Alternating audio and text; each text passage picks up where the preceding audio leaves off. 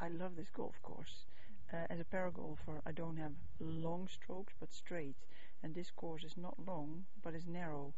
So it's it's very good course for paragolf players. Yeah. But it's also very rocky here. What do you think about that? Well, sometimes if you hit the rock, you can be lucky and it gets an extra kick in the right direction, and sometimes you're unlucky. But yeah, you just have to try to uh, block out the rocks mentally, like you do with water or with bunkers, and you just go for the right spot. Tomorrow the European Championship will start here at Rø Golf Courses. How do you prepare for the beginning?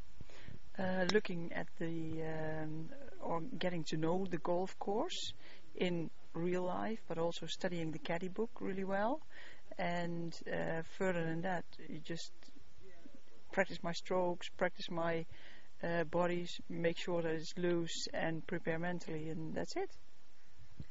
So what is your aim for this championship?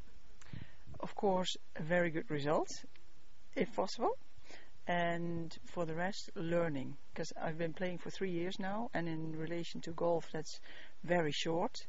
To become uh, a good player and to get to the peak of your golf game, it takes at least seven years.